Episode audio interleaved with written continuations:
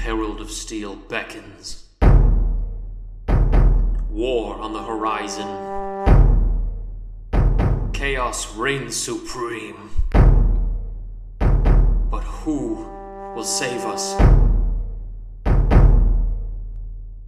Beckons of the Herald of Steel is a 5th edition homebrew campaign.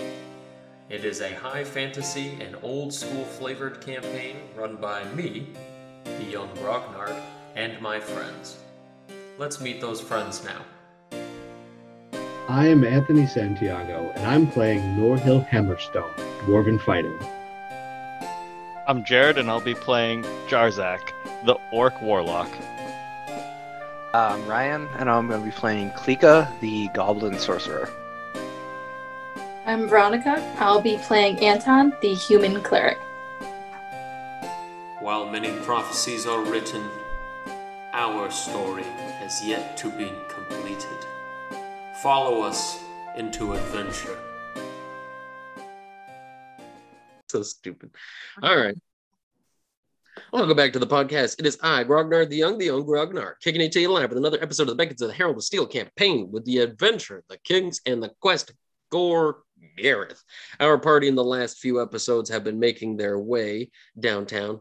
Uh, no, I'm just kidding. Making their way over to the barony of Solthide in order to find Eindindereth, the white dragon, hoping to get some of its sweet dragon blood in order to make a potion of fire immunity, hoping that they might hopefully be able to melt that slab of steel, make the piece fit, make the portal, yada, yada, yada. Long story short, we're on our way to go get some dragon blood. But on the way, our friends have dealt with the forces of darkness with Valaketh, as well as strange metal forces of our friend the Herald of Steel. And as of late, we're dealing with square pooping wombats and a hill troll named Bacalop Gilp. Uh, one of these is our favorite, and I'm not going to pick who. But after befriending the hill troll, Bacalop Gilp, uh, our party were shown where a group of goblins were, were hanging out in uh, Solthide over by Hillhide. Uh, but right when they had met these goblins who were hiding in a cave, uh, a strange man leapt out of the bushes and threateningly shook weapons at Klika and the goblins. So, um, yeah, one hell of a recap. Uh, but yeah, that that leaves us with our friend, a man wearing what appears to be the uh, heraldic symbolage of um, uh, uh. Um, I guess standing there, borderline foaming at the mouth, jiggling a sword at you guys, or particularly at Klika. And he just says, ah, I knew I would find you eventually. Throw down your weapons. You're coming with me. Is Klika still up on uh, Bacalop? No. You guys were let down so you could meet with the goblins. Yeah. Which the goblins are still before you in the cave mouth, but he's holding the sword and aiming it at you. He looks to be of like middle age. He definitely looks brutish and tough, strong. Looks like he's been through quite a lot, and he definitely seems to be wearing the the armor of somebody who's probably of a higher rank in a military force. So this guy looks to be like a captain or something. But he has definitely seen better days. Klika will put Flicker on the ground. Okay. And then so he starts aiming it over at the goblins in the cave behind you, one of which had introduced himself as Gudwix. And so as he aims the sword at them, he says, All of you, drop your weapons. I knew I'd find you eventually. I knew you were hiding. And finally, I can get my revenge. He's gonna step up to this guy he says, What are you doing? Um, I'll let you roll like a persuasion on that one to get him to calm down. Can you roll Yeah. for calm down? Can I do a calming? I wonder if that spell ready. Do you want to cast a spell at this man while he's holding a sword? I know, but in the time it's going to take you to cast that spell, we're going to have to roll initiative and all that stuff. So I would recommend you roll on the free action of speech because again, if you go to cast a spell and he deflects it, I it's got gonna look five. like you just cast a spell at this guy. What? I got a five on persuasion, so I don't think I was that persuasive. You're like enough.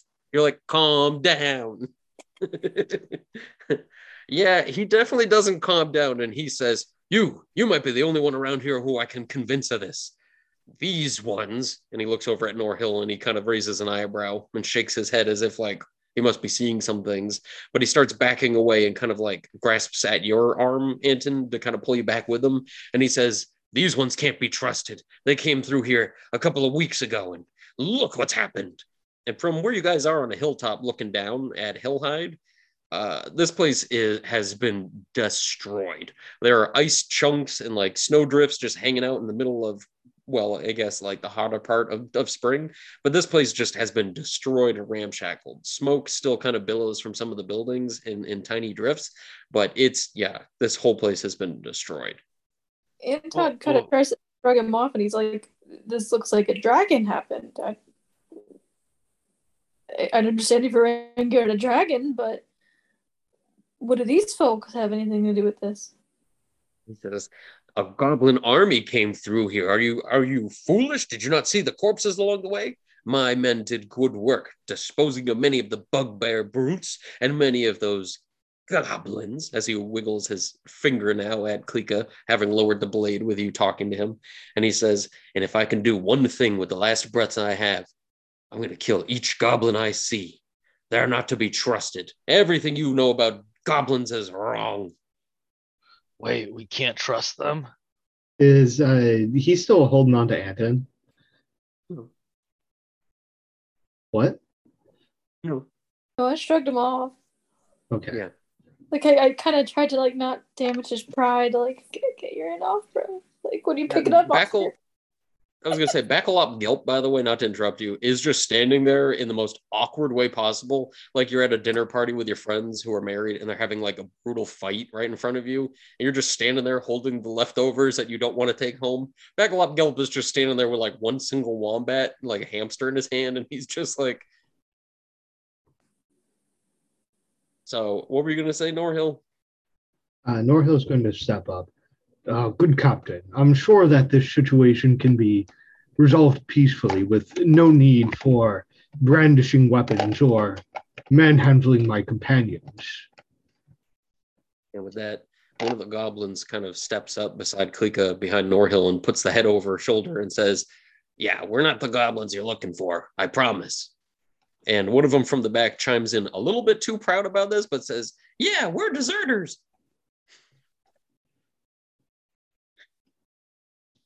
Yeah, so- we like we like dessert too. That's The just not a nods are for head in cakes. agreement. So I think we're Salt does too. we're both, you know, we're all different here. Different from those who came through before. So we're good. And with that, he just kind of puts his hands on his shoulder and cocks his head in a very strange and inhuman way. And he says, Oh, I'm supposed to just believe this. You all strolled in with a goblin of your own. You think I'm going to trust anything you people have to say? And he I mean, grabs again for Anton and he says, I need all the help I can get. Perhaps if we can get to Fort Evergreen, we'll be able to make some sort of a difference. Maybe we can save some people. But I'm not going to go down without a fight. What's at Fort Evergreen? That's the reinforcements. It's the last stand. I stayed with Hillhide up until its end, hoping that maybe some of my men might come back. That, and I've been hunting down every goblin and bugbear I could find on the way. And if that dragon ever returned, I'd rather die a frozen man than to just run out of here in fear. Uh, Norhill's going to turn to the goblin who chimed in a minute ago. Uh, do you have proof that you and your people uh, were not responsible for the violence that happened here? And with that, he just kind of shrugs. This is Gudwix, by the way, and he just kind of shrugs and he says, I mean, apart from the fact that our weapons have no blood on it, and we've eaten all of our rations, we've been hanging in this cave for a long time, hoping for a good time to get out of here. Yeah, and we just got here, so it couldn't have been us. And we're we're trying to hunt the dragon too. And with that, the the captain here, uh, he just kind of like leans even weirder on his side, and he turns his head and he says, "Hunting the dragon? Are you insane?" Uh, Oh, not at this point in our adventuring series. No, we've we've faced much a stranger beast. This might They're actually done that. Um, it's like, trust me, sir, this is the side quest. The weird stuff is already waiting for us at home. It's like, so if you could just point us in the direction of the nearest uh, Dragon Blood Sanctuary, that'd be stellar. Um, but with that, he just kind of shakes his head back and forth. He says, You'd have no chance trying to get all the way up there onto the mountain. Well, we've we've climbed a couple mountains before. Yeah, And what's, he kind what's of- one more? He just points a hand up to the mountain peaks where you guys can see, like far, far away up there. And the peaks that you guys see on the Sunderspine Mountains there, the Dwarvish Mountains, they already kind of towered over the Akaratos Mountains. So it's like the mountain peak that he points to is like drifting among the clouds there. But he just kind of chuckles a little bit to himself and he says, Climbed mountains. Sirs and madam, this is the mountain. That right there is the peak, Stone's Reach. And I tell you, if you've climbed mountains, this is surely something more than just a mountain. And he turns to Norhill and says, I suppose you might be the only, only one with any sort of lung capacity to handle such a trek. But that's a suicide mission. Well, perhaps there's another way uh, that doesn't require scaling the faces. And with that, he just kind of shakes his head back and forth and he says, That beast, the white dragon, Frostwing, it may be stupid and brutal, but its brutishness is what's made its strategy so impossibly good. It flew straight up to the top and forced its men to just walk up marching behind it. If there's any way up there, it's a painful, treacherous way.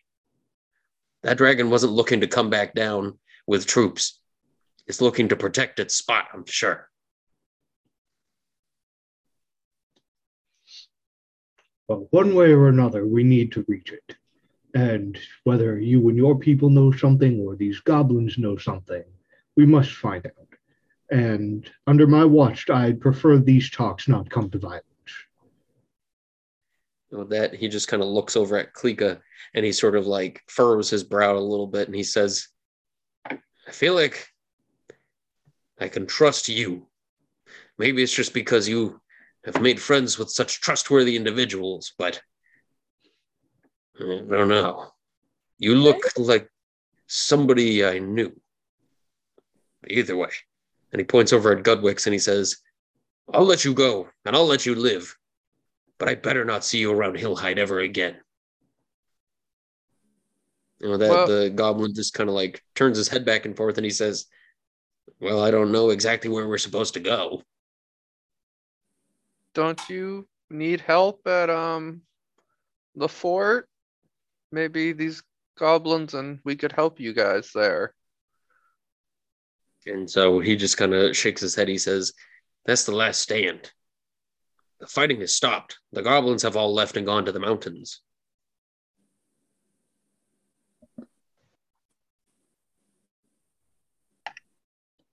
So what's happening at the fort then that's making it the last stand? It's just where all the soldiers have left. That's where they're hanging out. It's a fort.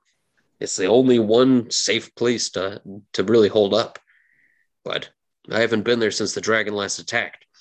I've been waiting here, protecting my home. Well, that was really brave of you.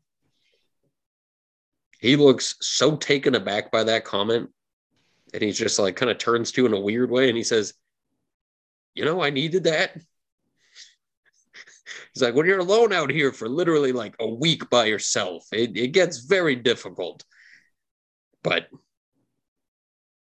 he says, the only thing that I really have at this point is my character and my bravery.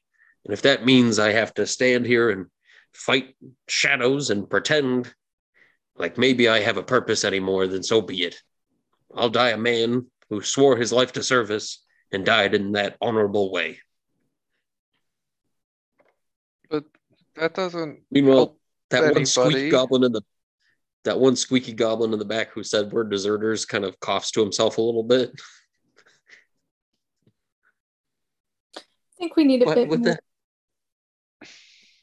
context here. There's no need to pretend that you have a purpose. The fact that you and your companions uh, uh, managed to survive this situation is a testament to both uh, your valor and your skill. And should anybody ever wish to return to these lands and uh, farm the fields and work the crafts ever again, then they'll need strong soldiers to protect them. And so with that, he just kind of shrugs a little bit and he says, I suppose in that case, maybe it would be an idea for us to go to the fort and see what's left. I've done pretty much everything I can do, I suppose, and I am the last one here. So I suppose what might make sense for us is to go there and see what's left. What is your name? I am Captain. Name that's definitely right on my tongue. You know what's weird? I know his name is Captain Darum, but it's Captain Darum Potwile. There you go. There you go. But with that, he says, I am Captain Darum Potwile. I guess the last standing in Hillhide. Well, Captain, I'd be happy to join you back at your fort, but I need a bit of if you can provide it context. I understand that there was a dragon attack here, but you're mentioning goblin armies. What does that It's- have I anything mean- connected? From what you guys remember, I mean, watching the Akaratos Mountains and being in the telescopic room there, and from what you'd heard from the gnomes, I mean, the goblins of the Akaratos Mountains were on a forced march in the same exact path of the dragon. And so, hearing that goblins attacked the same place that the dragon did, it looks like you might want to get the context from the people standing behind Klika and Norhill rather than this guy. Well, Yeah. I'm just getting it from him because I, I'm trying to hope to like get him out of there so like they can get time to talk because he's like taking up way too much time to talk and he needs to get out of the space. Or he Wait, won't shut up. I gotta Are you get out tell of me that my NPC won't shut up? Yeah, I, I am. I'd like to recount for you my favorite limericks. Oh, Klika, perfect. Klika yeah. sits down, looks You- around for a chair. How about you come over here and tell us about that, bud? Now, so, um, but with that, That's uh, what Anton's thinking. Like if he can kind of get him out of there, maybe. If anyone wants to I mean, stay, he definitely, after being complimented on his duty and seeing that the goblins aren't even doing anything other than like eating their peanut butter jelly sandwiches they packed, like he kind of seems to be a bit disarmed, you know, even just from talking to you guys for a little bit here. But yeah, so it doesn't look like he's going to be harmful or aggressive or anything, unless you're trying to get him out of here so he can't talk while they're talking. yeah, that's that's that's more the lines Anton's going down because he could see them You like also- trying something and he'll just like talk. He's that that's what Anton's perceiving. So he's like, maybe we gotta get these two different sides of the conversation separately. I mean, in that case, you could try to direct him away. Yeah, that's why Anton was like, maybe we should go by the fort. Go, go, go get a Well, he's coming. yeah, good thing he's not the white dragon in human form. But with that, um, our party uh, is what now going to start heading to the fort. I mean, Klika, if the goblins are coming, yeah, but Klika wants to talk to the goblins if they're not gonna come. Yeah, it looks like the goblins are definitely not like as eager as the captain is. But with that, the captain says, "Oh look, I'm going to go pack the things that I have so that we can head off to the fort. I'll be right back. Give me five minutes." He's and going he on a starts running retreat. away. Yeah, right. So with that, uh, Gudwix and the gang are just standing there behind you, and there's about five of them in total. So, you guys were, well, you, so your Korbok followed the dragon, but then you didn't want to hurt people, so you started hiding here. So they're gonna reply to you in the goblin tongue, just because they having you around as a goblin just feels culturally appropriate, especially when you start throwing goblin words in there. But in the goblin tongue, which I'd actually, are you the only one who speaks goblin here? Most likely.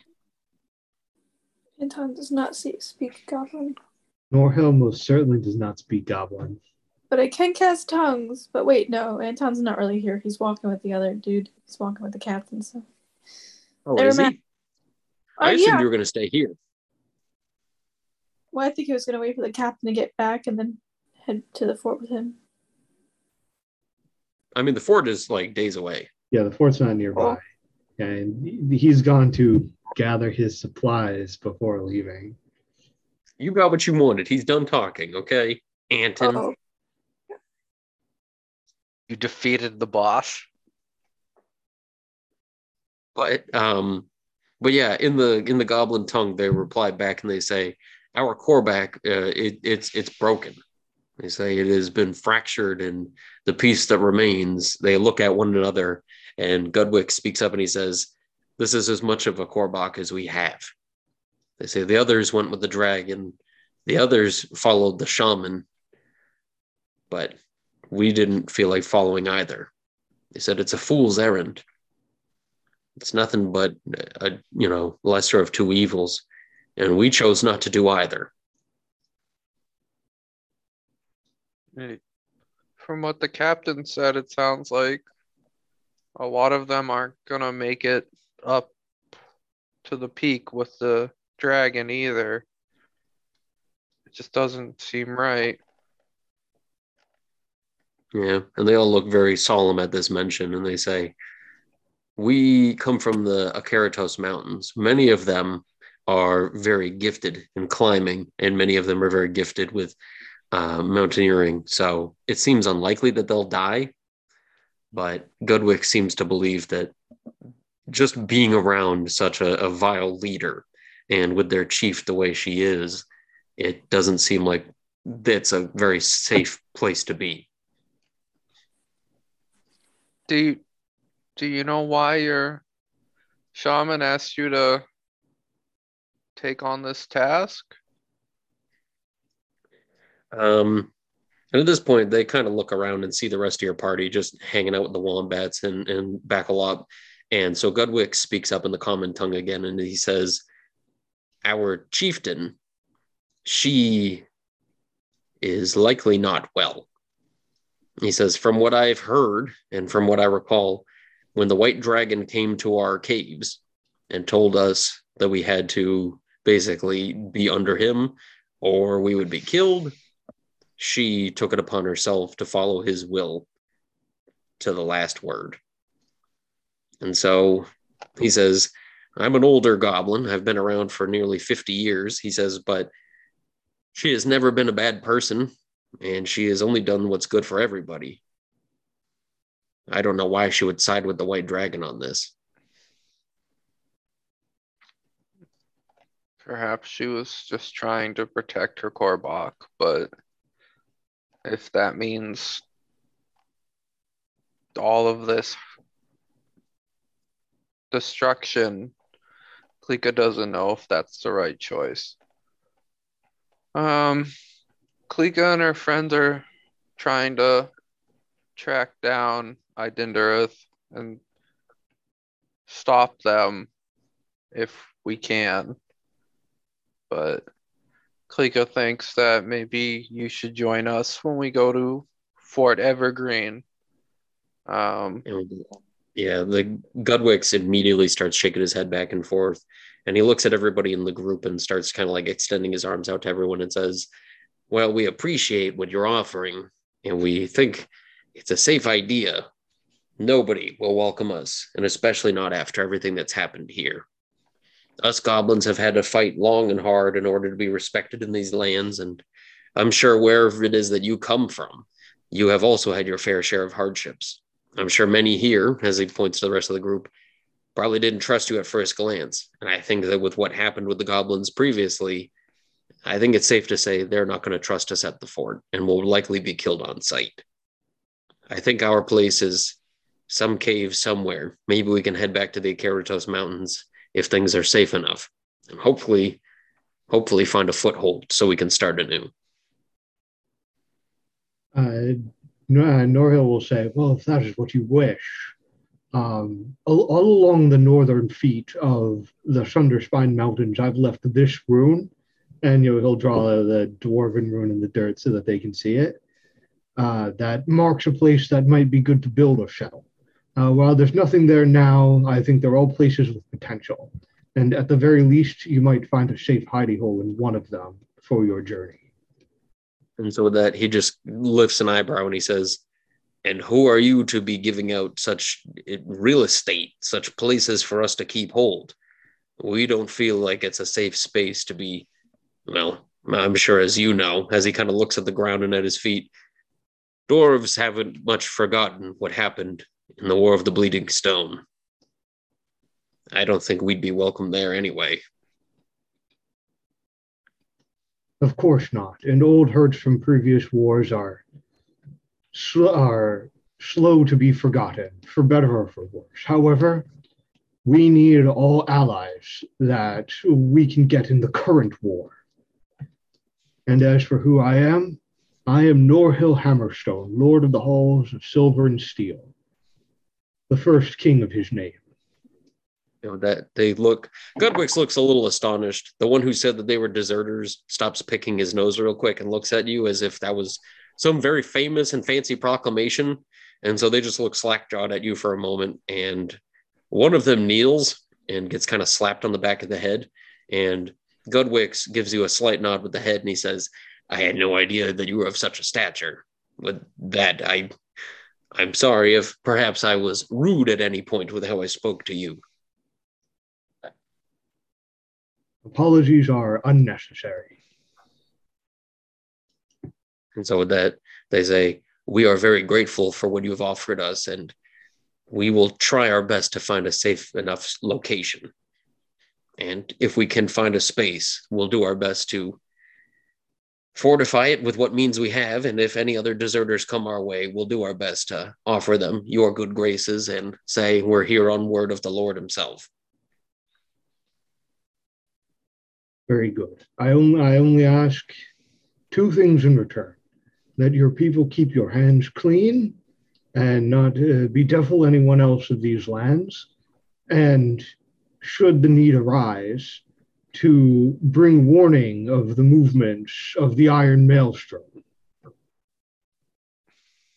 And so with that, one of the goblins pulls out from his belt pouch a small ram's horn, and they all kind of look at each other very guiltily, as if the horn maybe was important to what they were doing here. And you can tell just by looking at the the whole exchange of eyeballs back here that by deserting as they did, they caused quite a blunder in whatever battle took place here. And the one holding the horn chimes in and he says, I will blow the horn if I must.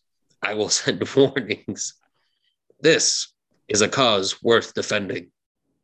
And they'll kind of start nodding in agreement. Will listen for its call, and your contribution, should it come, will not be forgotten. And so, as they all kind of nod back and forth and start to get their things ready to leave after telling you guys they don't want to be here when the captain comes back, thinking maybe having tripped his way back into the burning and frozen village, he might change his mind on how he feels about them. Um, so they start to get ready to go. And as the troops start walking along the mountainside again, um, stops and turns to Norhill to shake his hand and give him a nice polite bow and give a you know a goodbye to both Anton and Jarzak as well. Uh, he stops and looks to Klika again in the goblin tongue. He says, Where exactly do you hail from? Um, Klika's not really sure. Uh, when Klika was little, she belonged to a group of mages, and then she got freed from them, and she's been an adventurer since. Um, And so he, but He just Klika kinda, like- doesn't really know who her first Korbach was. And so he just kind of tilts his head with a look that's very pitiful And he just says, Many of the goblins of the Akaratos Mountains do not know their grandparents and their great grandparents and have had to start new family lineages in the mountains. The war was terrible and bloody, he says, but by looking at you and your age, I'm sure maybe I knew your parents. He says, Do you recall their names? Um, mom's name is um Phil Greased. And with that, the, he just kind of lifts an eyebrow and he says, uh, I have no idea who that is. And he says, Perhaps you are not of the Akaratos Mountains, but for you to be treated the way you were, I don't know. And so he just kind of shakes it off a little bit and he says, You look familiar, but not in a sense that I've seen you before, but you look like you'd belong to our Korbach, except for the fact you smell like pennies. But that aside, I mean, either way, you are a friend of the goblins of the Akaratos Mountains, even if you are not from there. And we wish you good tidings and good luck. And he gives a nod and Um, darts out of there to catch up with them. Before you go, would you mind telling me the name of your uh, chiefess? And with that, he says, Her name is Rakrata. She's a bugbear. And she is very, very old and very wise. And he says, And if it's any sign of anything from what I saw on the battlefield, she is incredibly deadly. Our control over lightning and thunder in such a pocketed space was very, very dangerous. Well, But thank you. her healing magics her healing magics however were certainly miracles in their own right so i'm not exactly sure what state of mind she's in but i firmly believe like you said it's just for the best of the people and i suppose that's the best anybody could ever hope for i do hope she's okay and can be saved but with a reluctant grin he just kind of looks to you and darts off again and runs back towards the mountains and with that, our friend the captain arrives and he looks to the goblins running away and he says, Well, we're probably better off without them. So, shall we be off? Did uh, Bakalop go with the goblins or stay with us? Or is he just sort of really been standing here awkwardly the entire time with his hands in his non existent pockets, just kind of like, um buckle up where are you gonna go? and so he's just like, Oh, oh me? Uh, uh well, uh, well, you know, the uh, wombats certainly need me, and um, uh, I had a really nice spot between a couple of hills that I was taking a good, good uh, ten year nap before that dragon showed up. So uh, I'm gonna go take a nap. Klika wants to take a nap. But with that, he says, "Oh, sorry, what were you gonna say?" Anton was just gonna say he supposes we should be headed off then, and he gives our troll friend he wants to give him a handshake to thank him. He gives you a, a single finger for you to grab onto and like shake it up and down. But with that, he says as he starts walking away, he awkwardly kind of turns back halfway through and he says, uh, "If it's all right, the captain, I'm gonna take a nap outside this town, just uh, just in case." And the captain kind of looks at every one of you guys and just gives a nod and he says, "Just don't bring more of those wombats, please." The troll gives a look like, "Yeah, yeah, right, no wombats." As a single wombat sitting on his shoulder poops a single qu- little square poop, and he's like, "No wombats here." Just one obviously super pregnant wombat. She's like, "What did I just say?" No, I'm just kidding. With that, the uh, captain says, "I don't have a mount, but if somebody's willing to allow me, I could jump on and ride with you to make this go a lot faster." Can they fit on? Can Anton and him fit on this one horse, or is that too much? Yeah, I suppose so. You've got a sturdy mount. Um, so the Yeah. thing is, is the party could get to Fort Evergreen if you want to like bust ass and get there tonight, but you will be running into the chance of exhaustion getting there by nightfall. Uh, alternatively, you could stay here for the night, but it's up to you. Split the difference, uh, cover what ground we can, and then camp. I suppose so. Okay.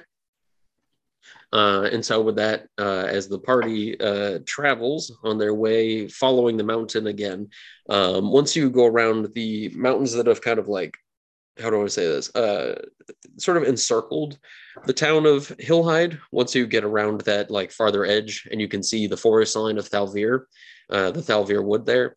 Um, it's just like so much elven wood, and you can tell that the elevation kind of descends down into the forest, and the fort seems to be like the last sort of how do I want to say this? Uh, the sort of last bit of like a good altitude available before the elven wood. Um, but even from where you guys are, you can see it in the distance as like a speck built into the mountains. But it's certainly built right into like a forested section of mountain, so it sort of blends in with the trees, but it's definitely stands out defiant.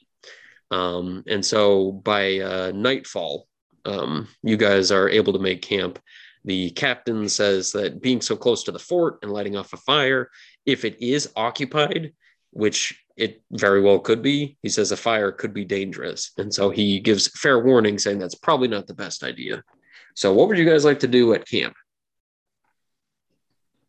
Um, no fire, but Anton's lantern, I guess, uh, inside the tent so it doesn't shine too bright.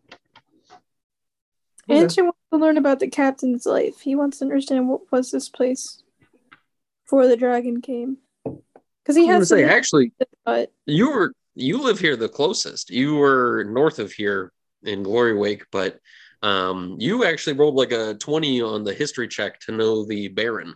So, for what it's worth, I mean, you out of everybody have a pretty good idea. So, are you talking more of like uh, a more like personal understanding of what this Yeah. place was like, or I think personal, What? like local, Okay. like getting that sense. Yeah. Okay. So, I mean, he just kind of looks very teary eyed as he talks about it, but he says that this place used to be a very quaint and very calm and like quiet place. Again, even from looking at like how the mountain ranges and looking at like the trees out here, this is like, I would say like high altitude Colorado or like high altitude Oregon, Washington. Like it's very, very like eh, because of the altitude, it's a little bit more chilly than other places, but because of the trees and how rocky and barren certain sections are, it's kind of breathtaking when you can get to certain places of like uh uh, clearing. So this place that he's called home his entire life, it's a place that's been sort of defined by storytelling and tall tales.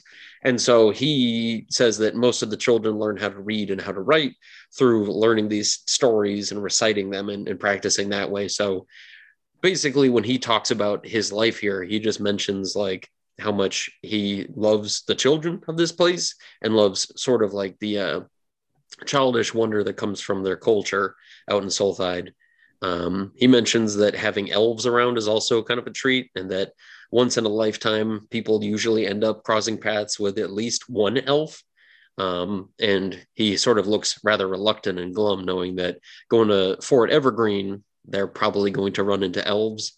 And he thinks about how many people, or at least he wonders this aloud, how many people must have met elves for the first time right before their death defending the fort.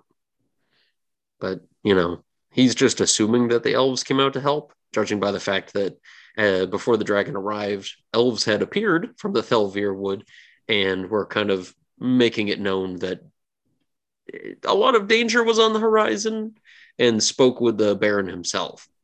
So, from what it sounds like, the queen of the uh, Aesaris here must have sent some forces shortly after you guys left. After you did what you did and got rid of the uh, King Thantil there, Shay Thantil, or at least what was left of him. Yeah. It sounds like she sort of sent over people to help these people in Solthide. But yeah. Sad. It's sad, really. But with that, the uh, captain wonders if he's able to recite sort of a story for you guys, one of his favorite little children's folk stories, and asks if you you might know it yourselves or not. Saying that a lot of times the kind of folklore stories that he hears out here um, don't really leave Solthide, and there's such like a cultural thing that like there's like hundreds of stories that they come up with, and nobody ever hears them except for the citizens. So he wonders if you guys would be willing to hear him out telling a story. Sure. Of course. Okay. So he goes into a story about a small little bear who so badly wanted honey but couldn't climb the tree. And there's it's just like one of those really cheesy little stories that has like sort of a deeper meaning to it. But he chokes up very much so at a point where he talks about how the baby bear cried to his father bear to give him a boost and ask for help. And you can tell he chokes up very very hard at that point and like almost catches himself like telling a story that's going to make him sad as he's like in the middle of telling it you know what i'm talking about like when somebody's like well that's about the day that oh you know what i mean? Like one of those moments. And he catches himself he kind of chokes a little bit on his throat there. And he sort of like throws his hands up and says but it's not important. I, I guess the the story ends with the bear getting exactly what he wanted but with a nice sting in the rump from a few of the bumblebees. But that's why we always leave flowers near the bee's nest. And we get the honey we need. And he gets up, brushes off his knees and his butt, and he goes and walks into the tent.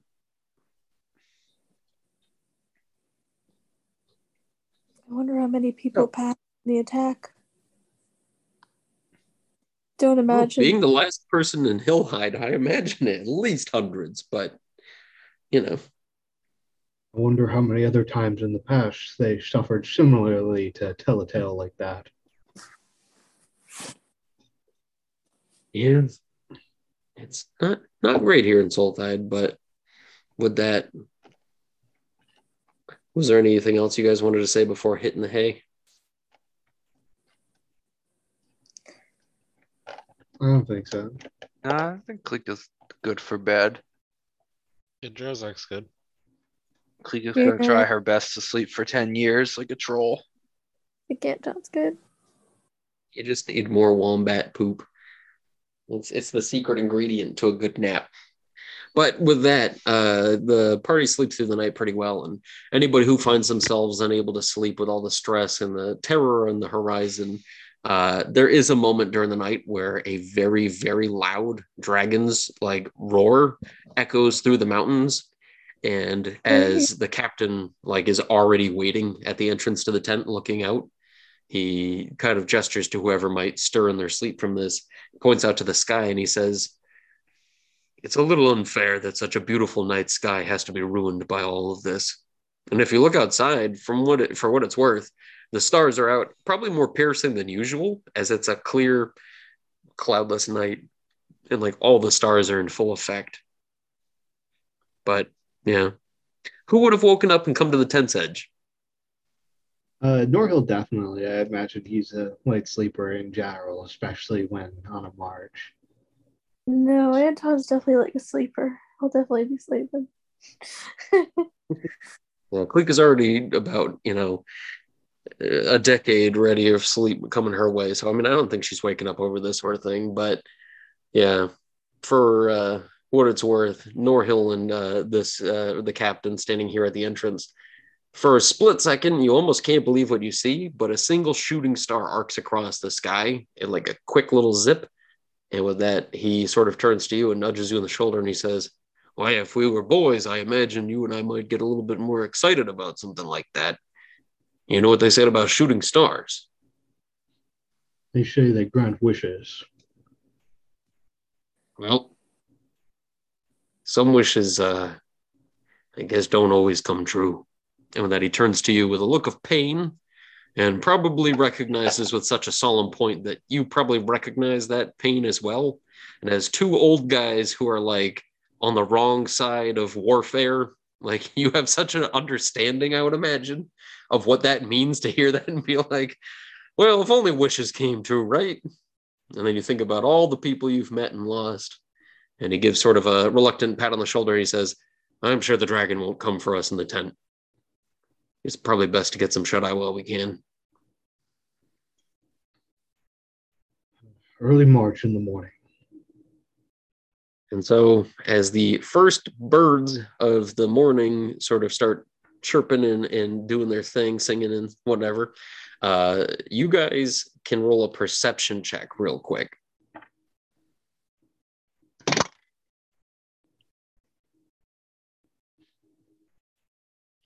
Uh, Norhill got a 10. Uh, two minus one one. Nine. Very good. Wait, what did you get? 22. Jesus. And what did Jarzak get? Uh, nine. Oh, okay. So I suppose eyesight. Nor. sleep. What- Wait, what did you say? For Anton. Yeah, 22. Apparently, you were like, I don't know. I guess you were ready for the day or something. But Norhill and Anton are the only ones who hear it. But Anton definitely hears it first. Meanwhile, Klika and Jarzak are starting their 10 year sleep. Um, but yeah, uh, Anton, you hear the sounds of a lute playing in the distance. Somebody playing a fair little ditty melody, and in like sort of response to birds chirping, he seems to be attempting to play like a birdie little tune back, and then kind of gives up and starts playing like today's gonna be the day, and then here the birds all vacate with flapping wings. You guys So what would you like to do as you're still within the tent?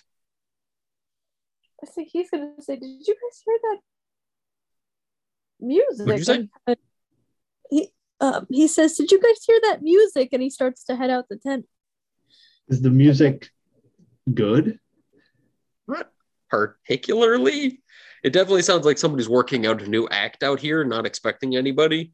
And as Anton pops out of the tent and looks around the direction where the voice was coming from, you look down the uh, down the hill that you guys are mounted on, and down by the little trickling stream at the base of it, you can see what appears to be a man who seems to be maybe half elven just by his lithe appearance and his long hair and he seems to be strumming a lute while standing over a stream and it looks like he might be taking a leak while he's playing Who could possibly be up and about raising a racket at this time of day in such a place? There are morning people in Orhill. There are morning people. yeah Is it a healthy of people stream? You know the trickling of the stream it looks pretty good. And also it looks like he's peeing pretty good as well. The brook looks fine to me. I don't understand why you laugh. he's not faithing you. You can't tell. But with that he's just there doing that. And as you guys keep talking he starts like looking side to side all kinds of concerned real quick and you see him like like slide his lute on the strap to his back and quickly jingle and pull pants up and he turns around real fast and sees Anton standing up on top of the hill with Norhill peeking his face out of the tent flap and he gives a quick wave and gives a nod and a bend and he says the name's Starbreeze Doondling Starbreeze pulls his lute back out and just. Can I hear him well? Like, how far away is he? About 50 feet. He's like down at the bottom of the hill. He just, you guys are like perfectly perched in a little outlet there. And he's just down at the bottom of it. And he like looks up at the top and he sees you guys up there. I think it's a musician of sorts. It that's the rest of the group. As he shouts it up at you and he says, Musician, I am far more than a musician. And he looks and his fly still down. He zips it up real quick and he says, I am a minstrel, a teller of tall tales. Please let me come up and tell you tall tales. And with that, the captain seems to be wiping shouts the out from of the his- tent, wash your hands. And with that, he turns around, puts his hands back in the water. He was just uh and he starts splashing his hands around. he turns back around again, looks up at you guys, and the captain starts to like sit up in his bed with a look of like shock, as if like remembering some horror. And he says, Starbreeze? Oh no. You know this So anyway- And he says, Unfortunately, many of us do. And so, as you can hear, the rocks kind of scrambling aside as he seems to be scaling the mountainside. Uh, Doondle and Starbreeze seems to be coming up to you. So, what would you guys like to do? Anton's gonna give him some breakfast. Uh, Norhill is going to stand outside the tent to meet him so that he doesn't try to invite himself in. Okay. So, as he I'll comes up to the top, bag ready. as he comes up to the landing, he says, Well, my name, as I have introduced previously, is and Starbreeze. And he gives sort of a, a light bow here. And you can tell from looking at his pants and his fancy clothing here with his many pockets and many sort of buttons and facets and threads holding clothing together. This guy, when we say traveling minstrel, is like the most cliche looking, like tumbler's outfit and everything. He's got curled shoes, but he has a look of panache to him that seems to show that he's not just some like traveling fool. He seems to have like some genuine skill and, and some level to him, as if the facade of him being a bumbling oaf might just be part of an act or sort of a disarming entry. You know what I mean? As he looks to you with a very keen look on his face, one that you wouldn't expect from some kind of fool like this. But with that, he looks to all of you and he says, Care to tell me your names? Perhaps I've heard of you. I tend to get around. And his eyebrows bob in a very strange way. Uh, you address Norhill Hammerstone, Lord of the Halls of Silver and Steel. Uh, may I ask what brings you to such a place, minstrel? Um, as you say your name, he starts to like hold his hand out and like to himself inwardly. He starts like on his fingers, kind of counting out. He's like Norhill, Hormill, Bore, Bore Still, Steel, Wheel, Feel.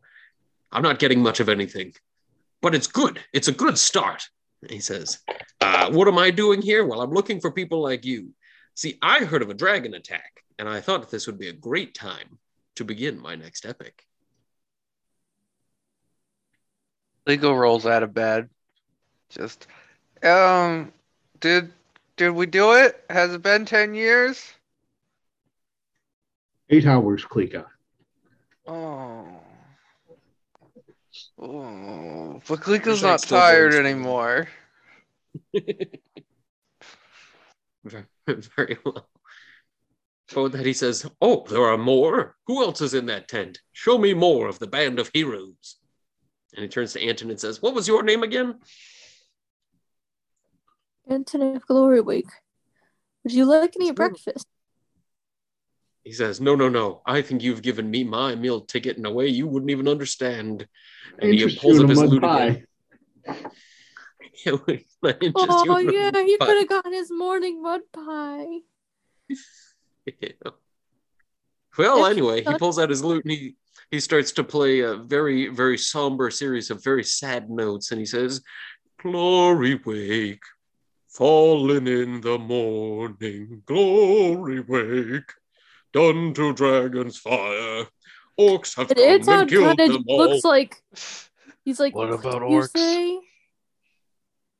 He says, "Well, if you'd let me get to the good part, you'd understand." Okay. Now I have to start all over again. he plays a somber words, series of boy, notes. in words, not in song.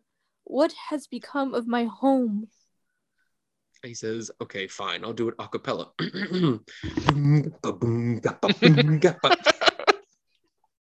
and he says, Glory wake. He says, Well, it's gone in the morning. It's fallen like dragon's flame. The orcs killed everyone and they took them all away. Oh, was it so hard to listen to that part? You know, this is what I do for a living. Okay. Do you go to a brewery and tell them you want to eat the hops? Is that what you do? Who are you? Anton of Glory Wake. And he just spits at the ground real quick. And he says, Are you still offering that mud pie? I am famished. Oh Anton just holds his tongue and he says, I am come. Come to find a way to save my home. How is a well. man So supposed to it- react until his home is in ruins? You can tell me a thousand times and I won't believe it. He says, But what if I sang it? Glory wake. And he just like, glow, glow, glow, glow. I'm trying to figure out, does that sound better there? And he just keeps kind of like trying to feel out the tune. He puts one finger to his ear and he's like, Nope, that's definitely not it. If But you as he want starts to, You don't sing of such terrible things. Jarzak, He I says- think there's a strange sing man outside. You go see if it's if it's good or bad. Yeah, it was like he was singing about orcs. I was like, what about orcs? And uh he was busy singing. He's he's so loud. Like uh Yeah, how are you supposed to sleep for 10 years? I don't know. that's worth it. But with that, um, hearing voices inside the tent, he says, There are more. Show yourselves, please. Klika comes out in her nightie. Uh, yeah, hi, I'm Klika. I'm gonna go get dressed. And with that, he says, Klika? My God, child of destiny. Here, I have a song for that one too. Licks his finger, and he uh, seems to like sit down, squat with his legs crossed, and starts slapping on his legs in a very like ham bony kind of like. And he's just like. And then, when that song really gets going, he says, Child of Destiny. It's more of an abstract piece I'm working on. I don't think many people are ready for ham boning yet, but the ham bone bard is on his way. That is me. But anywho, While I can appreciate a man at his craft, I must warn you that this area isn't safe, and you probably be best to begin making your way back to the safety of home. And he says, safety of home.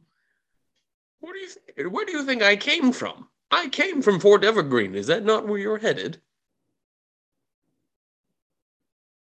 Uh, Norhill's going to turn to the captain uh, with a look like, you know this man? And with that, he he's still just like rubbing his eyes and his face, like as if like he's just been through hell and back.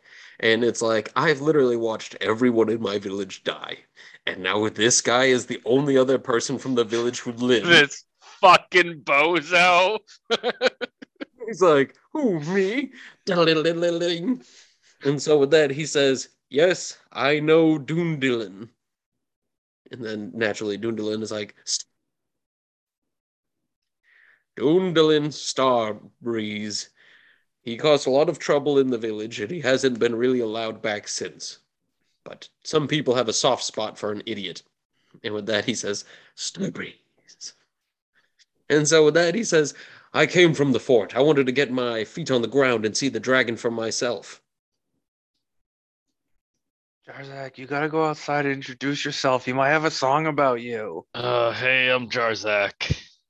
And he says, Hold on just a minute. Say that again. Uh, hi, I'm Jarzak. You should have done that this entire campaign. That voice is amazing. Has somebody in the group already been saying, Hi, I'm blank? No, it's just me, Jarzak. Good. Because your voice is some kind of angelic. And trust me, I know angelic and I know voices. Here, try this. Say, doo da dee da doo. Do da dee da do. And so his jaw drops and he says, My God, I think I found it. My accompaniment. Sir, would you be willing to take a level of bard and go on an adventure with me? What? A, le- a level? What's that? Klika's It's just okay. weeping in the back. Poor Uh, uh, Jar- doing- Jarzak, a level is a tool for making sure that horizontal angles are straight. What? What does that have to do with bards? Do they use I'm that for afraid I know nothing of music. Uh, that sounds too wild for me. I can't play instruments. He says, I can only. I may have seen I may have seen the dragon kill many, and I may have seen the fort fall. I've seen elves with their eternal lives ended. but I have seen true tragedy today. You don't know what you could have given the world. What was your name again? You don't know what you could have given me. Jarzak. His face scrunches in a way as if like everything he thought was artistic now might just be you being a simpleton. And he's like, "Uh, anyway, so I went to that fort indeed. I saw the dragon, the frost wind.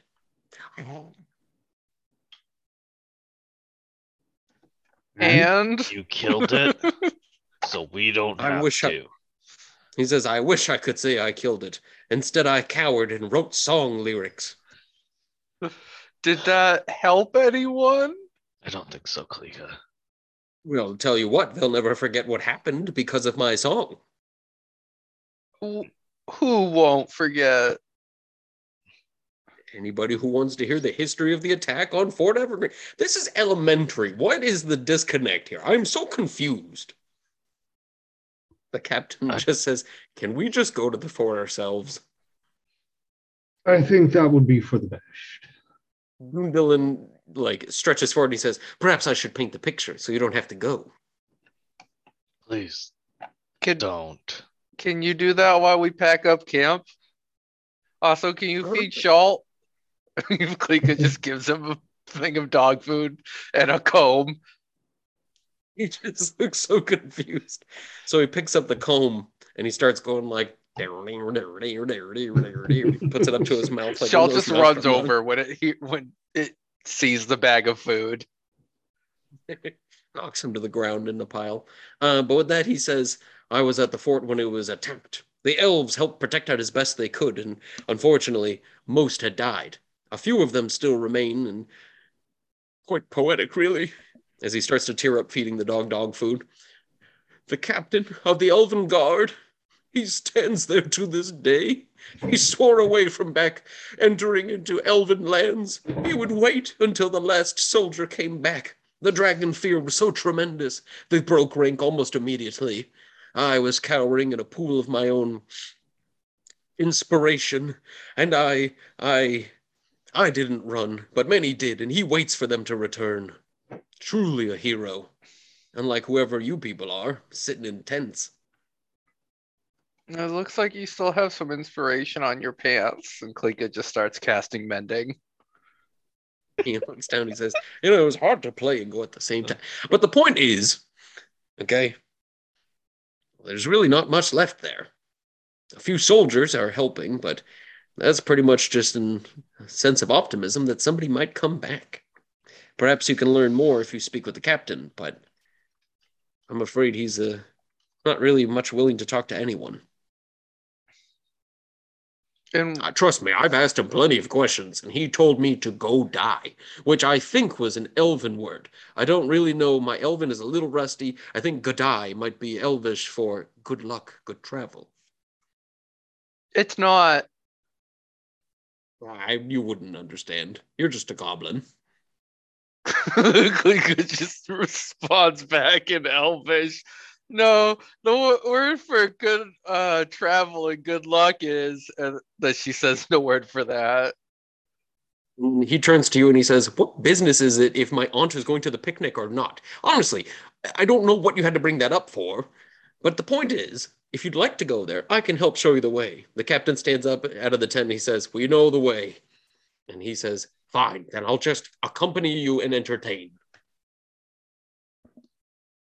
Did you finish brushing Schalt yet? And he looks down and starts bringing the comb to the dog's teeth and like just going back and forth on his teeth with like a little. He says, I don't know what you, what are you planning on kissing the dog later? This is disgusting. And so he says, the goblins attacked the tower, and much was lost. But the dragon is really what did them in. There was one dragon who, I mean, one bugbear who called thunder and lightning and blinded many of the men and deafened other ones. And the forces came in in darkness, and their attacking was just so brutal. But yes. If you'd like, I could show you. And the captain just kind of rolls his eyes and gets ready to shove him back down the hill he climbed up. But he holds himself from it and says, uh, the captain turns to you guys and he says, Shall we take him with us? I think he's liable to get himself killed if we do otherwise. And with that, Doondilin is already standing up and he's kind of looking over at uh, Anton and being like, I mean, I guess we could take him, but I think it might be a risk. You know, the greatest heroes have to carry the heaviest burdens. He says, It's true, you know. Quite true. Klika pet Schalt and then pets fucking Doondalin gets on the dog. There, So with that- there.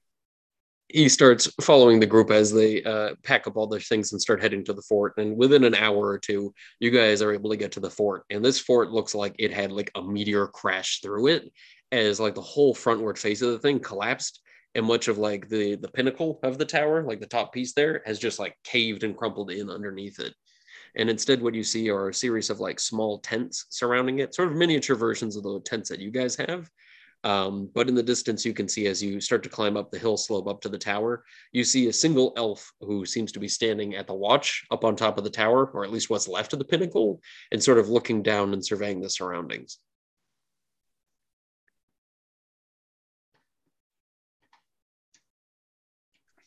So, what would you like to do? Enter, hail down the captain, I guess.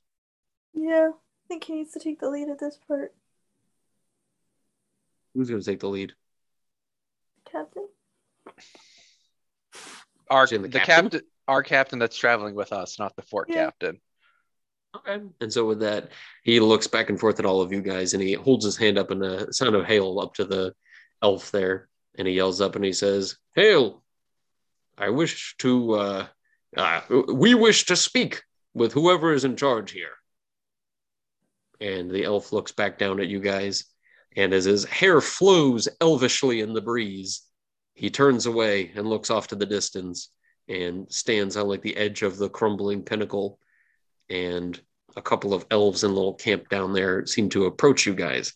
Both of them seem to be armed, and as they see the signs of Hillhide on the captain's clothing, they approach peacefully, lowering their weapons as they do. But they look to be haggard as well, and they approach, and one of them chimes in in the common tongue with a very broken accent, and he says, "What is your business here?"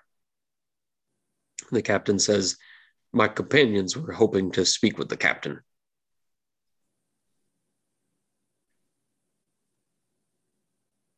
And so they just kind of look at you guys and they say, Is there something that we could potentially answer for him? We've been here just as long as he.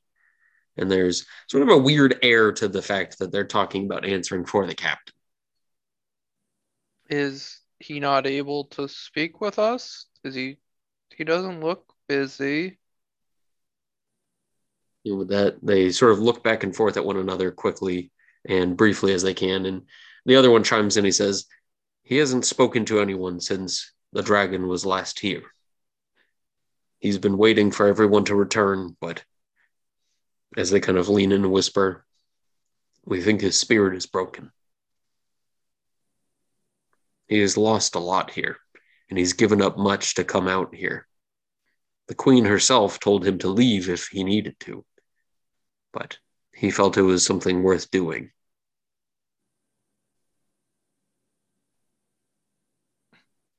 The elves have a lot of pride, it seems. Gundolin stands forth and he says, True. I have known many an elf. I am half of one indeed, and I am very proud. Proud of many things. Did you know I can juggle? and he starts juggling three rocks. It just says some elvish idiom for someone who talks a lot but doesn't say anything important under her breath. Both of the elvish guards look to you with a look of bewilderment and then look over at the guy and start to like. And with that, uh, Doondle and Starbreeze sort of stops. He catches all three of the uh, the rocks here and he turns to you and he says, I resent that. You haven't even tried my fresh baked bread. Well, Klika really looks forward to it. All start cracking up some more. But with that, they sort of realize where they are as they look and see a half eaten frozen body on the ground and sort of have a moment of like, oh, that's right. And so they turn to you guys and say, if you'd like to, you could try to speak with the captain, but I'm afraid it's probably not going to work out. Well, perhaps you can at least get us started on a few questions. Sure.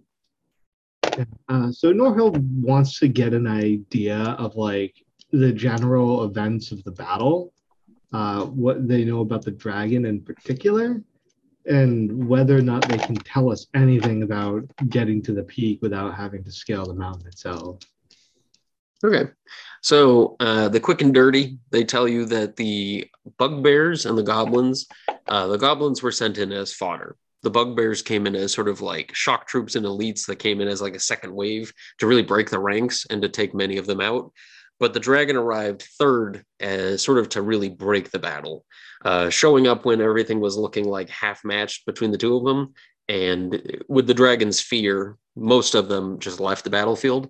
But those that stayed succumbed to what the elves have trouble describing. But essentially, they say that the dragon has some sort of a strange breath ability whereby it breathes into like its wings, kind of like how, you know, bats wrap themselves up, breathes in and pushes that gust out. And said most of the soldiers who were preparing to attack the dragon were frozen in place and couldn't move before the dragon came in with its actual breath, shredded most of them with icicles and whatnot. But they said that the uh, the soldiers didn't take any like slaves or prisoners or any trophies back, and instead, really what they did was take whichever viable gear they could take. So they took old siege weapons and machinery that they could grab, disassembled them as they were leaving, and just took all that stuff and left. Uh, as far as like an easy path to get up the mountain goes, they all say that there's definitely trails that lead up there, as Stone's Reach used to be like a lookout point that elves knew about as well, and that there's an old frozen palace at the peak. Um, it's something that nobody's really been to in forever, and they sort of assume the dragon must know about this and must have taken it as a lair. But they said because that place has so many paths that lead up to it, there's probably a pretty good chance that you guys, if you can follow the general trail, will probably have a pretty okay time getting up there. There's probably going to be a lot of difficulty with actually following the main trail, but assuming that it's bugbears and goblins that are carrying heavy machinery all the way up, it'll probably be pretty evident which way they went. And they'll also be very well entrenched. We need something a little bit more unconventional clearly don't have the numbers for a siege. Yeah, Um, and the way it sounds, they're looking to peel out of here and go back to Elven territory, not only because of the dragon, but the general sense that the Herald of Steel has been kind of pushing, and this is sort of like a courtesy that these guys, the elves, have done for the humans by protecting Fort Evergreen. But Um, the frozen palace isn't floating, right? Because out of the not two, you know, royal elven places Gleek has been, one of them was floating. So she's not sure how common that is. And Do for they what it's worth, know who built the palace? Or No. is there a Hmm. potential history check on that? from what they know and they can tell you, is it must have been giants, but this was a long, long time ago. This was like back before the War of the Bleeding Stones. Like this palace is as old as the mountain peak. Granted, it's not large and like fancy. It's just like a very, very, you know, I don't know, very distinct location. You know what I mean? So palace is a big word to be using for a place like this, but still. But yeah. So with that in mind, what would you guys like to do?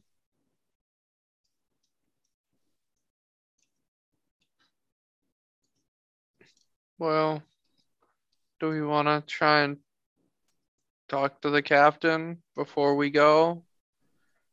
Um,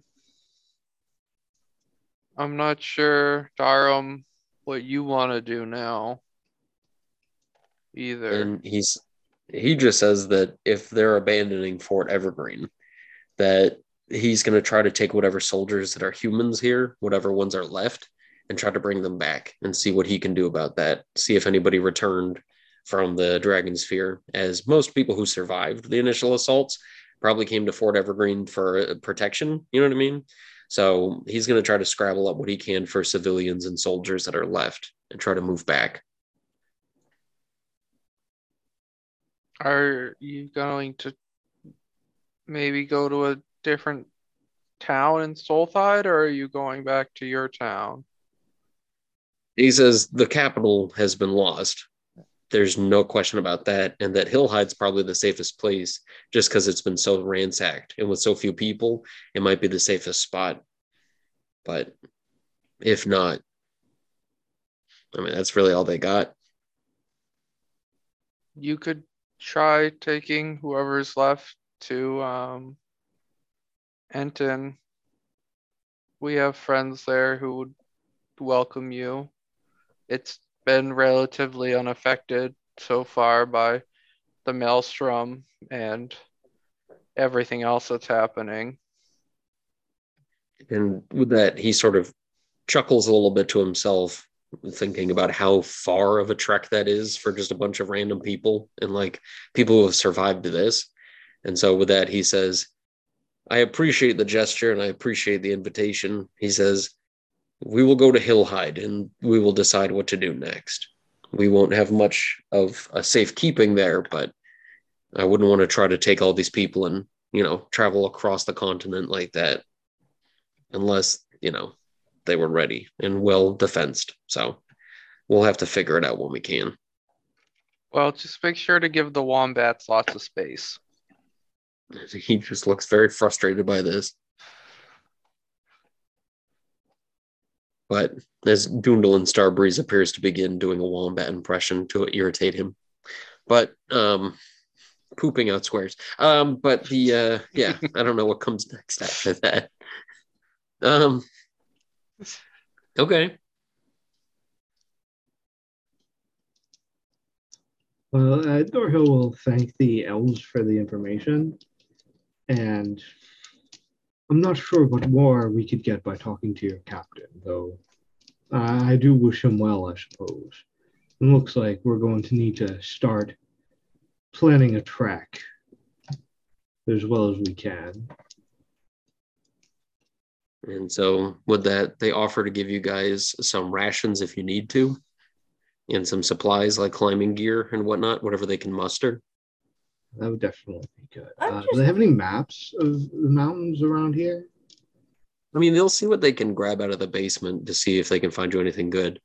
Um, but yeah, so over the next hour or so, they are able to get you guys uh, enough climbing gear to to suffice for the party, um, as well as a very general map for the first part of the trek, sort of giving you sort of like uh, idea of where like the major landmark like landing pads on the trek are, as if there's sort of like kind of like how Everest has bases. You know what I mean? There's Mhm. sort of like like one scenic landing and then a second scenic landing, and the rest is just scaling to the summit. So for what it's worth, you have a pretty general idea of how to get there. So doing survival checks to try to find your way are going to be at advantage using this. But I will say I need a spot check from the party Yes. or perception check. Perception. Uh, 15.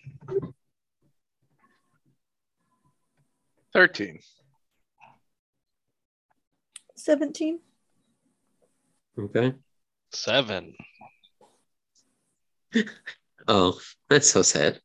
Um, so I suppose everybody except for Jarzak um, sees this, but as you guys are heading into the fort, uh, you can see that there's sort of a mass grave that's been dug, and they've kept it open, though sort of like respectfully distanced from the uh, fort itself, and they've been kind of loading up different corpses out here from you know goblins and whatnot, but sort of respectfully adjacent from that there are quite a few bodies that have been sort of draped over with sheets, but there's so many of them that a lot of them don't have sheets and instead have sort of like tents kind of covering them.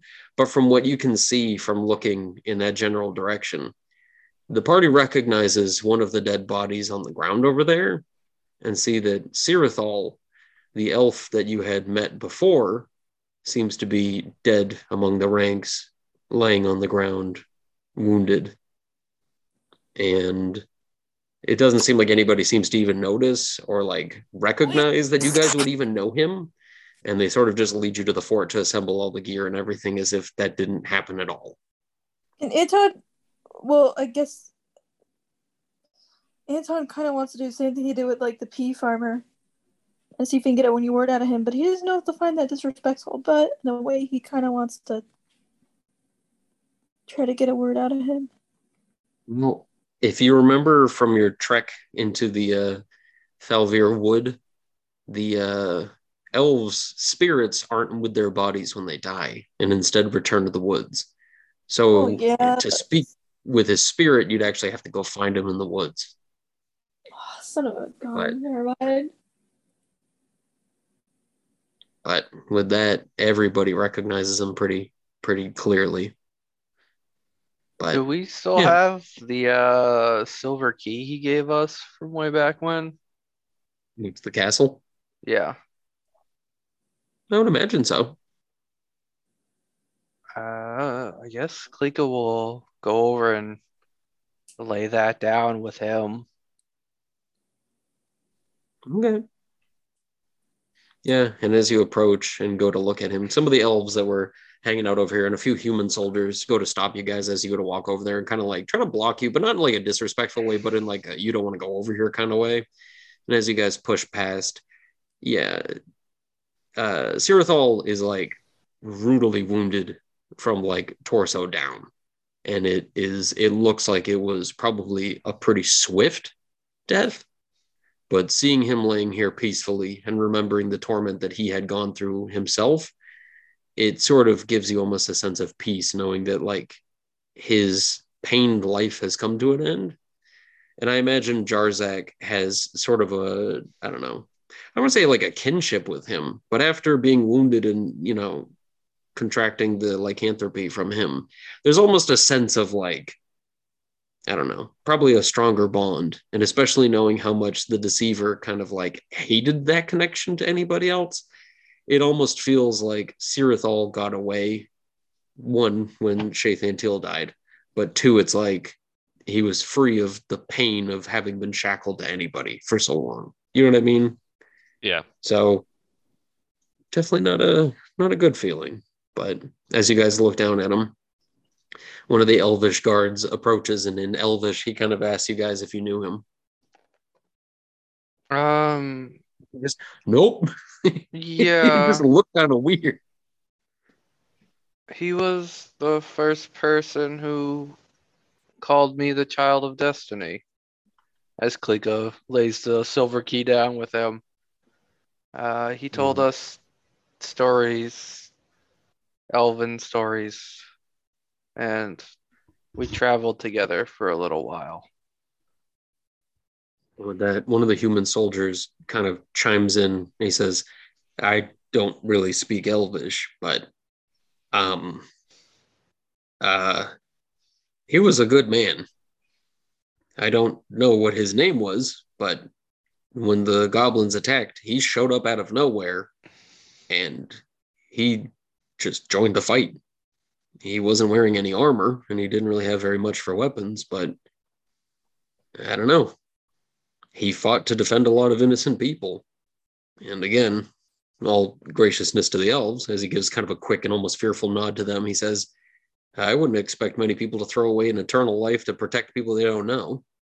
So, whoever he was, he was a good man. And he gives sort of a respectful nod to all of you. And thinking he probably outstayed his welcome, he just kind of hurries out of there. Well, I'm glad he was able to find rest here, and I hope his spirit is with the other elves in the woods.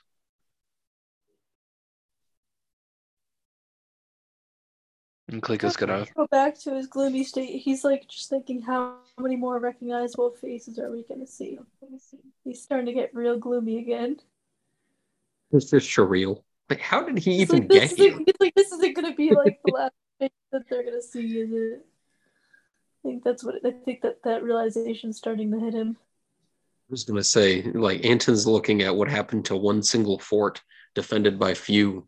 He's just thinking about Glory Wake and whatever that looks like now. I know. He's But- like, I mean, there's a level. There's definitely a level of trust with the, uh, you know, with the uh, the high priest, and knowing that he even said that they took them all there to Gor'Gereth. So it's not like, you know what I mean? Like I'm sure there's going to be dead, but like that wasn't the purpose. You know what I mean? Whereas this actually felt like more of a purposed, like you know what I mean? Yeah, but still, it hurts. Yeah, I- I'm not going to diminish what happened by any means, but at Yeah, least think- you know.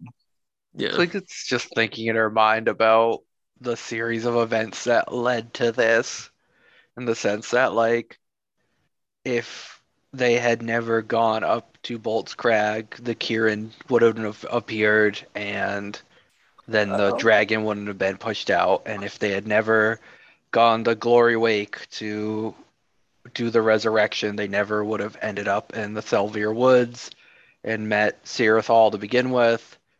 And all these things just sort of like coming together and this was the result. And she like looks at him and sees that he is in peace but just doesn't know if the world was better off or if we couldn't have done things differently like she can see the lines that connect from A to B to this is C.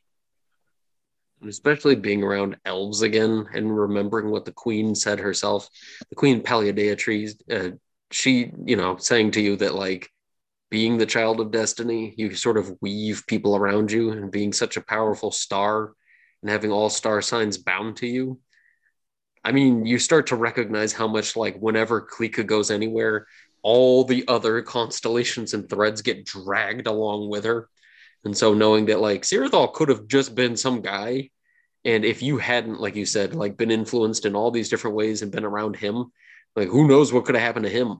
It could have literally just been your fault for having decided to help out with whatever that beast in the woods was. You know what I mean? But yeah, it, it definitely rings very true to you that like the child of destiny and the fact that he was the first one to call you that, it, it sort of rings more as like uh like a like a death toll rather than like uh, like a very fine name. It's more of like a curse, you know what I mean? But right. Thinking along Yeah. those lines, Anton's just thinking back to the fight they had a few nights ago.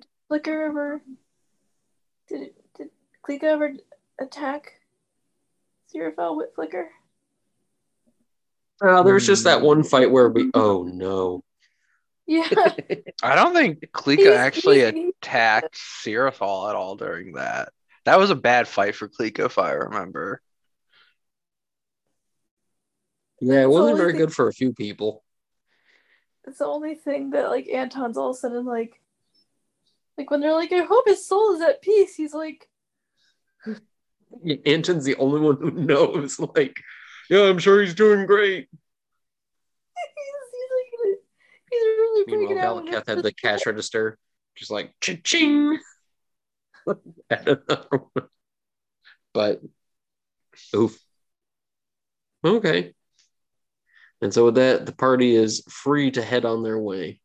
And so yeah, uh, with that, the party begin their ascent into the mountains, unless you had other plans. Not really. Uh, how many rations did the elves give us? uh, they're going to give you the like you know our campaign version of the lembas bread there so you guys get very very minute rations but like weighing only a pound but being able to stretch out at least a 10 day So And from 10 what you can gauge- rations. Yeah from what you can gauge from It's the just good berry everything you've seen, muffins. essentially but like it, it looks like it's probably going to be about three days trek to get up to the top assuming all goes well Did we want to try to talk to the captain of the fort at all, or are we gonna just sort of leave him be to look majestic up there?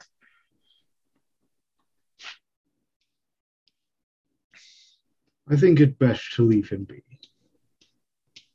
He has a lot on his mind.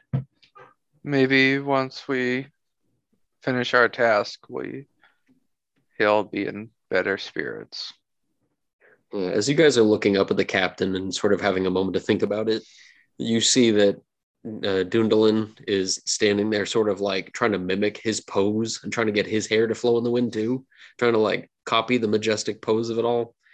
But as you guys are sort of starting to plan out your next move here, the captain, as well as about eight guards, or at least eight soldiers, and looks to be about like 30 people who have come out of the basement, he says that he's got everything he needs and he's ready to take everybody back to Hillhide. He's going to try to talk to uh, to Bacalot Gelp and see if maybe the Hill Troll would be willing to hang out a little bit closer while they need him for the time being. Um, but they assume that they're probably pretty safe now. And with that, the captain gives you all sort of a fine and happy nod and turns to Klika and sort of gives sort of an apologetic glance and says, I obviously meant no harm by this. And as a person who's lost pretty much everything in his home, I I'm sorry for how I behaved. And he says, I think you are fine young lady, and you are all brave heroes for deciding to come out here and go on your quest. And I think I can speak for everybody here when I say we're rooting for you. And if there's anything we can do to help, we will. And he sort of looks over at um at Norhill and says, We will go to Enton. I've spoken with the people, and we agree that after we get our bearings and prepare ourselves, we will go there. I'm sure that the people there would be happy to have you. Uh, watch your way around Dustwind. That is the last indication of an attack by the Iron Maelstrom.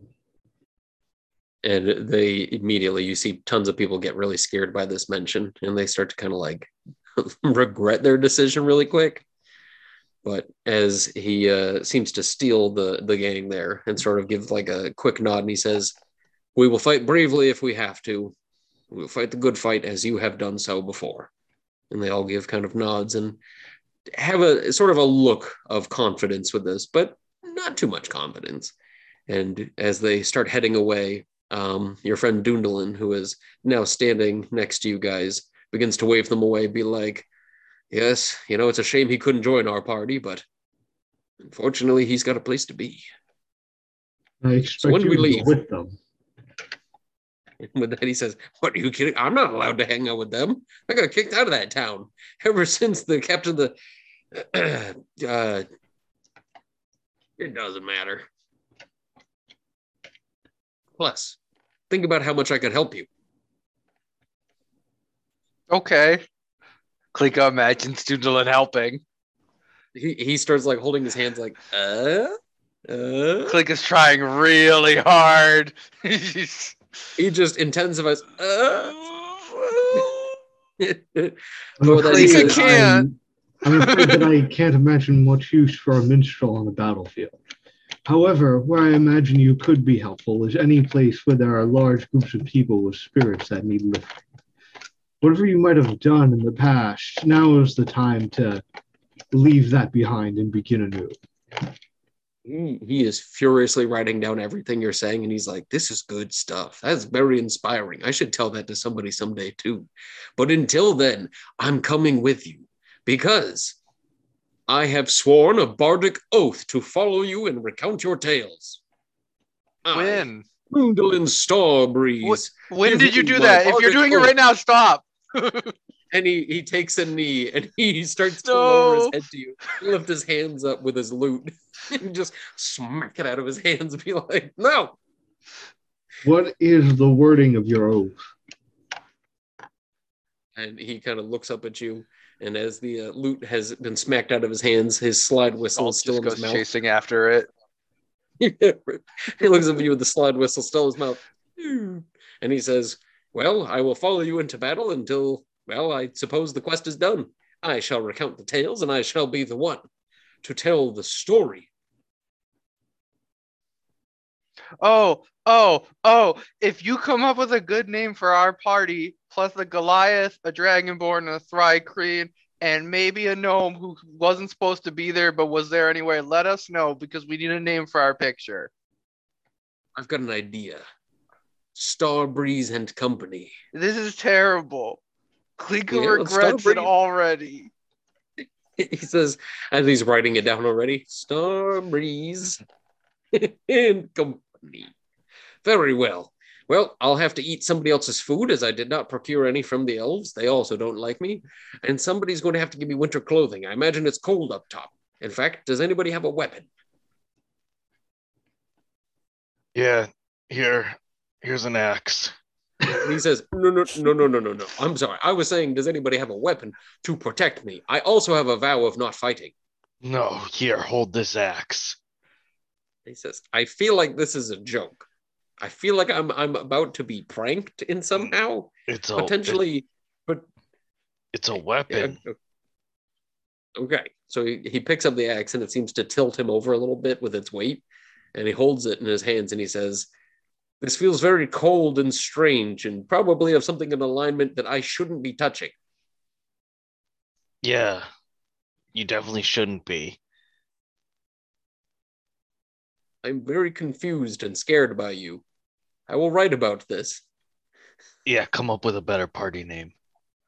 What is wrong with your arm, by the way? If you don't mind me asking, there seems to be a bit of armor missing everywhere else, but your hand, that thing looks safe. And he I pokes don't- Yeah? You want to see? suppose we can send you away, and I'll not have oath breakers on my watch. So long as you don't get in our way and you can carry your weight, I don't suppose there's anything we can do about it, is there? And with that, can I get a history check and an insight check from everybody? Yeah. Well, I'm sorry to put you out with a with a check. Uh, let's see. The history check is a nine. Okay, you've never heard of a bardic promise, but then again, you don't know many bards because dwarves are practical people, not idiots. The insight is a natural one for a total of four. I got This guy has sworn for- himself to you. You got what? And so I got a 10 for insight and a 6 for history. I got Yeah, an you know just 18 as for much as- insight. Yeah. so as as he's making his little proposal and promise here, what did we? What did Klika get? I got a 14 history. I don't have insight. Okay. From what you can tell from, oh, you can roll for insight anyway. I don't care. Oh boy, that's a two. I would. I wouldn't Does keep that, that for. does oh, that mean I could also roll history? No, because history requires actual studying, but anybody can have an insight. Yeah, I mean, you could have heard something in Uh, passing. Insights are like assholes. That's so strange. That is so strange. I, I'm okay. Whatever. We're not going to debate that. But anyway, Jarzak's the only one who really catches it. Klika has also never heard of a bardic uh, like oath at all, and it sounds like kind of contrary to everything bards are about. And Jarzak can tell this guy is bullshitting so hard right now, and he has just found his loophole by appealing to the dwarf sense of oaths. And he's just like, I promise you, with the uh, sworn oath of barddom, where uh, I, I have to help you until uh, the time is nigh, and so forth. Hark, the day be long. Huh, that's weird. I didn't think bards really, uh, I didn't think you artsy singing folks did the whole oath keeping thing. He says, right, but I'm a tale teller. I'm not Yeah. artsy. That's I'm craftsy. Okay, that's in the same category. Are You're the father of etymology. Get off me. Well, you you want to see my cool glove? He says, not particularly, but now I feel like you're going to show me something that's supposed to scare me. Oh no, I'll I'll let you wear it. It's kind of cool. Your bones, is it? I got a thing about bones. No, it's not bones. what? All right, because if it's bones, you're gonna have to roll a deception check, and I warn you, I'm very good at detecting those. Hmm.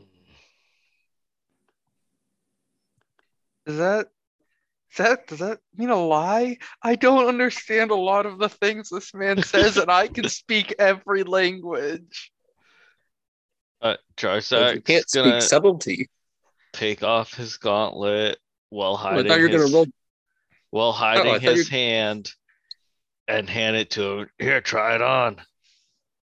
And he says, Yeah, I don't trust this thing as far as I could throw it, which ironically is not very far at all. So I just, you know, Oh, No. yeah, good good thing. And right in front of him, he'll pull his hand out and just put it back in the glove, and so he sees the bone hand. Just he screeches. Oh. He just, he just like screams and his hair literally stands up for a second. He says, I told you anything about bones. it really messes you up. Yeah, and I told you it wasn't about bones. Looks like we're both liars. I don't, I don't like him. Okay. I don't like him one bit, but he's part of the tale. We will call you Star Breeze's underling. It's got a good ring to it. We'll call you Yes. Star Breeze, the Oath Breaker. I heard that class is pretty effective. All of a sudden, he's got the smites that you don't. Oh Well, god. Breeze, if this is already too much for you, it's not too late to catch up with the folks going to end Oh, this is a great time for me, and I think that I firmly trust my judgment on a whim, and I think that's the best time to make a choice. My oath has been made. There's no use, Lord Norhill. I am yours, and your Okay. story is mine. Here's Jarzak's fancy clothes because he hates them. Those will keep you warm. Click Oh. and sim the fancy clothes. He's like, why are they so dirty on the inside? Yeah, Klika's working on that. It, It's just Klika looks in, it's just filled with dirt and mud. Like, Jarzak, have you had dirty insides to your clothes all along? I stitched Jarzak's the just mud never into his clothes it. off. it's just so much dirt in his shirt. There's every chance he gets, he's not even eating, just dumping food down his shirt. Yeah. That's so nasty. It's like, well, it started as belly button, lint, but it's more of a full body sweater at this point. Klika's But- tried. It's just there's only so much mending and prestidigitation can do. She's dedicated all of her sorceric wi- wishing to getting a spell that can clean deeper. You're right. We need to get Billy Mays out here. But um with that, um those stains. Uh but yeah, so with that, I guess the party begins their uh trek up into the mountains, eh? Right. And so as the party begin their way up, uh, passing the tree line for a small bit and passing by what appears to be the first of many, many ponds and lakes on the way up. Um, could I get a uh, perception check from the party? That's like three perception checks this game. That's like all we've had. Wild. Yeah. Uh, Norhill got a 15. That's a Is three. that three or- Okay. Anton Okay. got a 16. Okay. What about Jar Smack? A 13. Okay. So everybody except for Klika, who's probably too busy listening to the many stories and lies of our new friend Dundalin. Um, as Right. the party begin their first day and eat their first ration, it's been their first times up in the uh, mountains here, really trekking into the rockier slopes of the Sunderspine. Um, the next morning, as you guys are, are sort of on one of the higher cliffs and outcroppings here, uh, the party prepping a meal in sort of a cave mouth you guys can see in the distance, sort of flapping in the wind, uh, a series of strange dragon looking critters. Which, if I could get a nature check or an arcana check, that would be cool. I don't 13 nature? of those skills. 14 Arcana. Okay. Unless And I can't about- make it because I'm too busy trying to explain to Starbreeze that Klika is the biggest in all of these stories that she's telling him. And he And he's like, keep- I was, he's like, I was planning on making you the biggest. Don't worry. You're the only one who doesn't yell at me. okay. And Norhill, and Norhill hasn't raised his voice to him yet. No, but Norhill is the comedic relief. You just don't get it yet. Yeah, you're the straight man. But um, okay. And what did we get for the nature check? 13. Okay.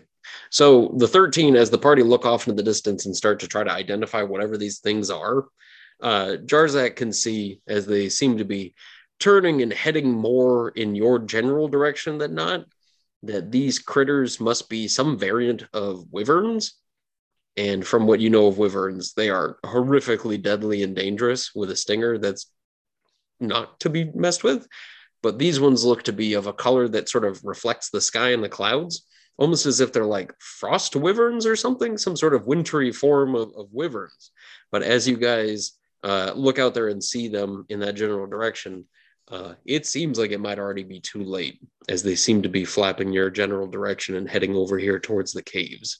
And that is where we're going to end it. Hey everyone, I want to thank you all for listening to another episode of the podcast. It really means a lot to me to have everybody listening in.